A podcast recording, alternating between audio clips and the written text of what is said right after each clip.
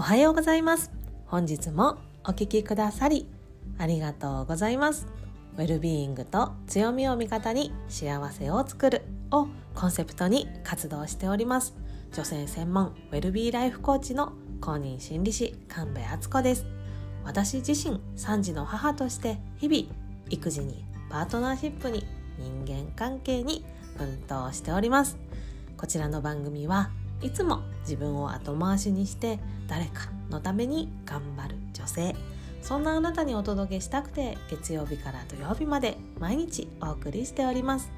幸せはスキルを合言葉に心理学の知識をベースにあなたがあなたを幸せにしていく、そしてマインドからあなた自身を楽にしていくメソッドをどうぞお受け取りください。ぜひ番組をフォローして耳から幸せを底上げするスキルを一緒に高めてくださいね。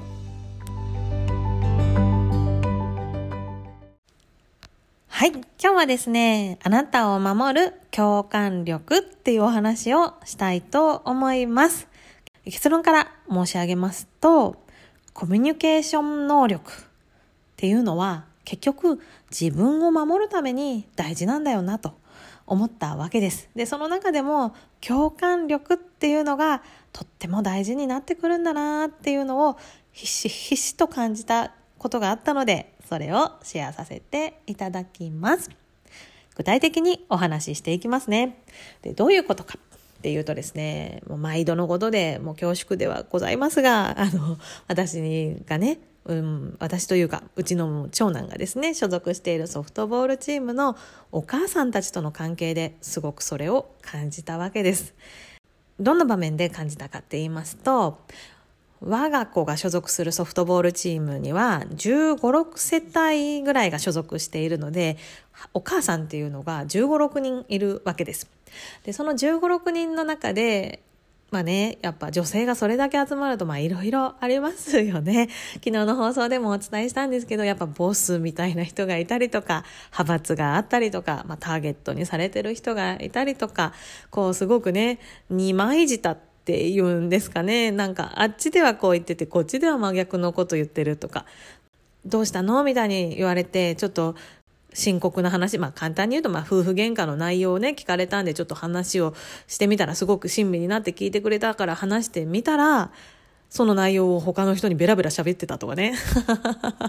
ね、そういう本当にいろんなお母さんがいるなというふうに思っております。まあね、それが女の世界なのかなと思いつつ、ってか私はね男性になったことがないのでわからないんですけど、まあ、男性の世界もそうなのかもしれないですね。まあ、人間ってそういうものなのかもしれないんだけれども、まあね、人が集まるといろいろあるなと、いろんな問題が起こるなと思いながら見ているわけです。で、当初はですね、もう外側から見たら本当にみんな仲良さそうに見えて、入ったばかりの頃はもうこの出来上がったコミュニティに私は入れないっていうふうに思って、すごくそれがね孤独に感じていたりとか、こうね、みんなは下の名前で呼んでるのに私はいつまでも神戸さんだみたいな、それをすごくね、なんか悲しくなっちゃったりとかね。なんかその一方で、いやいや別にあの別にそんな、私そんな仲良しクラブにね入ったわけじゃない、子供のためにいるだけだから、そんな無理して仲良くする必要なんかないみたいな感じでね、無理してね自分を力強くあの作り上げようと努力したりとかねいろんなことあの手この手でいちねんはん、もうすぐにねんですかね、やってきたわけです。ただね、やっぱいちねんはんかにねんぐらいもすれば、やっぱりもう少しずつ馴染んできて、すごく心を開いて話せるお母さんたちもいっぱいで増えてきたしね、神戸さんじゃなくてあっちゃんって呼んでくれる人も増えてきたし、まあそういう意味ではだんだんそのチームにね所属してこれたなっていうふうに思ってるんですけど、そうするとね、外から見てたら見えなかったいろんな人間関係が見えてくるわけです。ね、そのボスがいるとか、派閥があるとか、この人いじめられ、いじめられてるとか、ターゲットにされてるとかね、いろいろ見えてくるんですよね。その中ですごく私が感じたことは、そのターゲットにされている人って共通点があるなっていうことなんですね。で、今日お話ししたいのは、そのターゲットにされている方が悪いっていうのを言いたいわけじゃなくて、やっぱりそうやってこう自分がね苦しい状況、やっぱターゲットにされるとすごい苦しいと思うんですよ。こうね、他の人がやっても怒られない、なんかね、何も言われないようなこともその人だけはめちゃくちゃ言われるみたいなあのことがあると、やっぱ傷つきますよね。すごく悲しいし、なんではなんか自分の存在価値も否定されたような気がするし、やっぱそういう状況に自分は身を置きたくないのが人間の心理だと思うんですよね。でもそうなっちゃう人たちの共通点ってこれなんだなっていうことに気づいて、じゃあ逆に言えばそれをなくせばね、いい話なんだから、それを意識してみることから自分自身も気をつけようと思って、今日ねちょっと次回の念も込めて今日シェアさせてもらっております。でその内容っていうのが共感力なんですね。具体的に何かっていうと、そのねターゲットにされてる方々っていうのは本当悪気ないんだと思うんですけど、コミュニケーションを取ってる時に共感力がちょっと足りてないなって至るところで思うんですよ。なんていうか、こう一緒に話をしていても、例えば私がねこういうことで今困ってるみたいなことを話をしたとしたら、大変だったんだねとか、苦しいねとか、悲しいねとか、辛く思ってるんだねとか、そういう共感は一切なく、いや私なんてさって言ってもっと自分の方が大変ですっていう話に持っていくわけです私がまだ喋ってるのに上からかぶせて話をしてくるとかね、そういう傾向があるなっていうのに気づいてたわけです。そのターゲットにされてる方々の様子を見ていると、やっぱりねコミュニケーションって、まあ、言葉のキャッチボールとか言ってね言いますけれども、こう向こうから投げられたボールを取らずにいつまでも自分のボールばっかりずっと投げ続けてたら、そりゃもう相手はキャッチボール続けてくれなくなりますよね。ねだからね、やっぱりまず受け止める力っていうのが本当本当に大事だよなって、その方がそのターゲットにされてしまっている方々っていうのがどうしてその意地悪をするというか、ボスみたいな人たちにああいう風にされるかって言ったら、やっぱり話を聞けない、聞かない、自分の思いだけを一方的に伝える、そういう傾向が積み重なってそういう結果になっちゃったんだなっていうのを、まあちょっと外野からね見ながら思っております。こうなんで私がこんな風に感じたかっていうと、私自身もその方々とコミュニケーションを取ってたらそういうモヤモヤをね感じるからなんですよね。だからまあそれに対して不快感を感じてるのは、そのターゲットにして意地悪をしている人と私どっちも同じなんですよね。それはすごく感じております。でここでねお伝えしておきたいのは、そうやってね不快感を感じたりモヤモヤを感じたりすることっていうのは全く責める必要はないっていうことなんですよ。なんかねそんな風に思っちゃいけないとか、この、この人ねボスからね目をつけられててね、もうなんかひどいことばっか言われてるんだから、私がそんな風にね、私までそんな風に思っちゃいけないとかね、そんな風に感じる必要は全く全くなくて、何を感じるかはもう本当に自由だし、何を感じてもいいんですよね、私たち人間っていうのは。というかもうそれを止めることはできないわけです。この人不快だなとか、この人と話してると嫌な気持ちになるなとか、なんかこの人と話してるとすごくストレスたまるなとか、それを感じるのは全く止める必要もなくて、ただそのまんま受け止める。ああ、私この人と話してるとちょっと嫌な気持ちになるんだなって、それってなんでなのかな、あ、この人だって私の話一個も受け止めずに自分のことばっか話してるもんねって、そりゃ嫌だよねって感じることは全く蓋をすることでも何でもないし、そのまんま受け止めてほしいんですね。むしろそれに、いやこんなこと感じちゃいけない、この人こんな風に私まで感じたらこの人の救いがなくなるみたいなね、謎の使命感とか持たなくて全くいいんです。ただじゃあそれを感じた後にそのね意地悪な態度を取るか、この人はこういう人なんだから私はもう大人のコミュニケーションでさらっと交わしていこうって思うのもいいし、こうね、共感力のなさが周りの人をイラッとさせるポイントなんだから、いやじゃあちょっと教えてあげようって、もうちょっとさ人の話を受け止める努力した方がいいよって伝えるっていうのも一つの方法ですよね。どの方法でも自分で選べるわけです。感じるものを自分で操作することはできないけど、どの行動を取るかは自分で決められるわけですよね。で、私はやっぱり、まあ、勇敢さが足りないっていうことと、あとはそのね、相談されてもないのに、あなたのさその共感力のなさが問題だと思うよなんて一方的に言ったら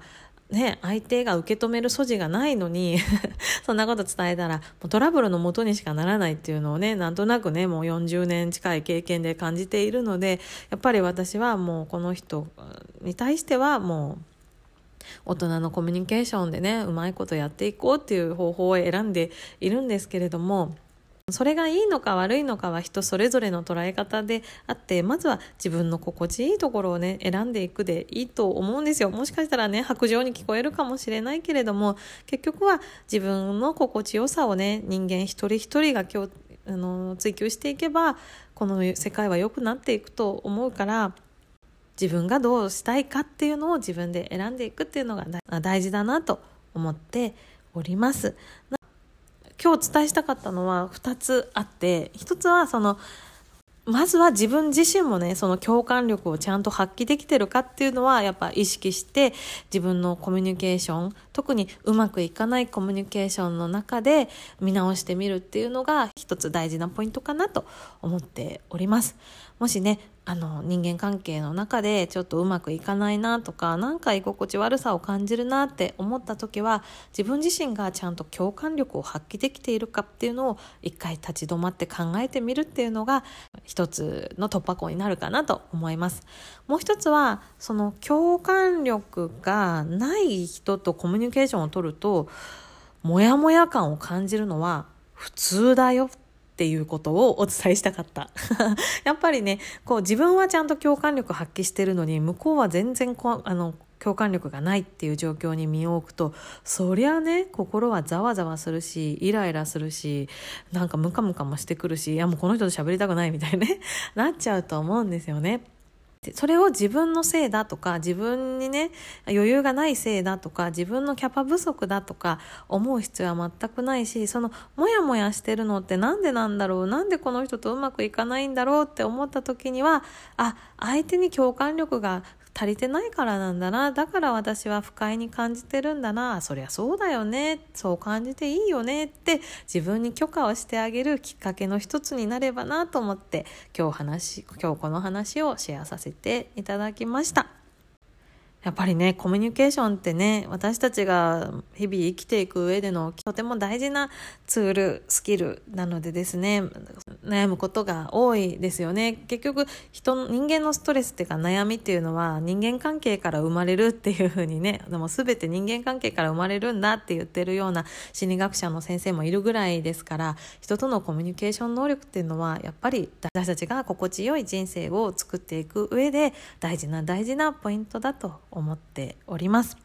そしてね、そのコミュニケーションっていうのは、その相手にね合わせ続けることがいいのかっていうと、それはやっぱ、やっぱ違っていて、やっぱ自分も大事にしつつ相手も大事にするっていう、このふたつをね兼ね備えたコミュニケーション能力が取れると、やっぱ一番私たちの人生っていうのは本当に良い方向に、幸せな方向に進んでいくと思うんですよね。なのでやっぱそれを意識して、こう相手はいいけど私は苦しいみたいなコミュニケーションを選ぶのからは脱却をして、相手もいい、なんならまずは自分がいい、その上で相手も心地いいっていうコミュニケーションスキルを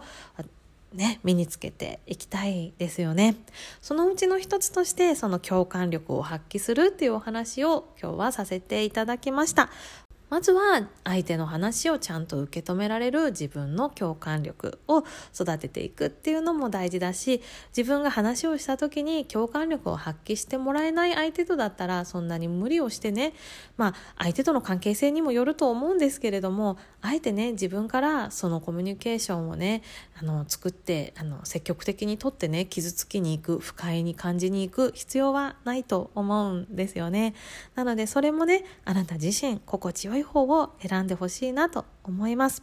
相手も自分も大事にするコミュニケーション方法っていうのはね、本当今ねいろんなところで研究されていて、でまたねいろんな書籍等々でね発表されているので、ぜひねあなた自身も必要だなと思ったら気になるところからあの調べてもらって自分の身にねしていってもらえたらなと思っております。ただまずは共感力っていうのを自分のために高める、意識するっていうところから一つ始めてもらいたいなと思っております。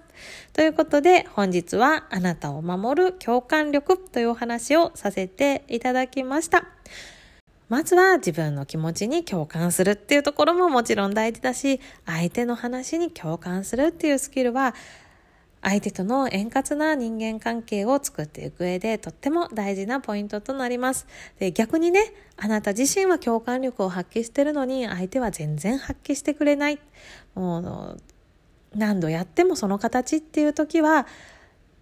無理してね、積極的にその方とのコミュニケーションをとって不快感を自分から受け取りに行く必要はないと思うので、その人とのコミュニケーションの取り方を見直すっていうのも一つの案だと思いますので、ぜひ試してみてください。最後にお知らせです。来週火曜日、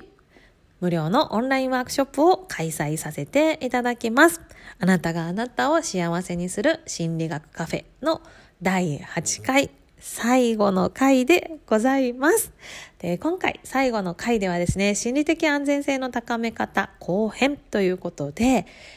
今回はですね、今日お話をした自分も相手も大事にするコミュニケーションの取り方っていう話をさせていただきたいと思います。どうしてもね、穏便にことを済ませようと思って、もう自分の気持ちには蓋をしてね、もう相手の言うがままに、こう、はいはいって言って、それにね、あの譲歩しまくって、もう、こんなはずじゃなかったのにみたいなフラストレーションばっかりたまるコミュニケーションっていうのを取っている方もいらっしゃると思うし、逆にもう相手のこと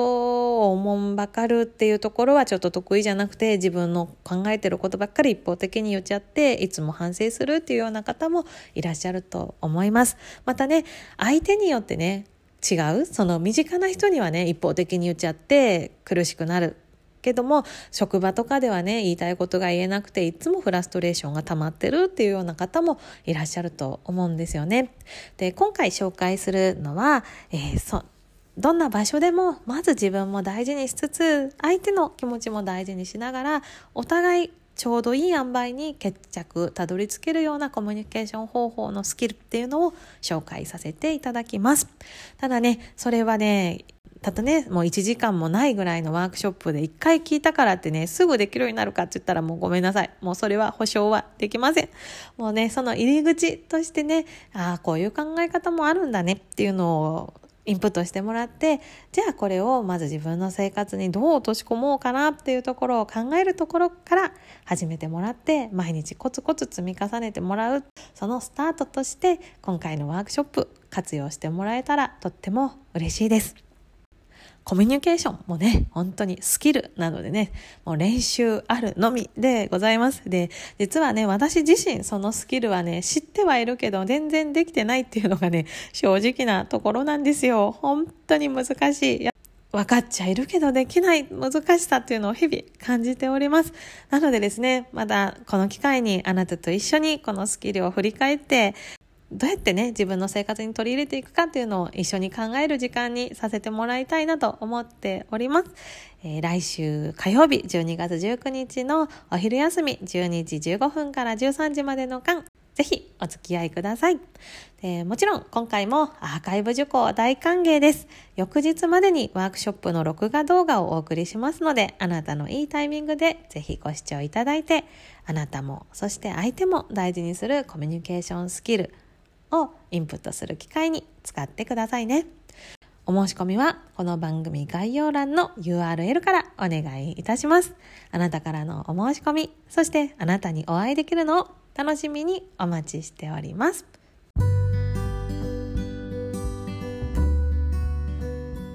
本日も最後までお聞きくださりありがとうございました。このポッドキャストがあなたの毎日のお役に立てるようであれば、フォローやレビュー、または評価の星マークをポチッと押して多くの女性にこの番組が届くようお力添えいただけたらとっても嬉しいです。あなたが幸せになることは社会貢献。あなたから幸せが始まります。あなたの力であなたにも、そしてあなたの大切な人にも幸せな今日を作っていきましょう。ではではまた明日の放送でお耳にかかりましょう。この後も良いお時間をお過ごしください。ブルームオアシスの神戸敦子でした。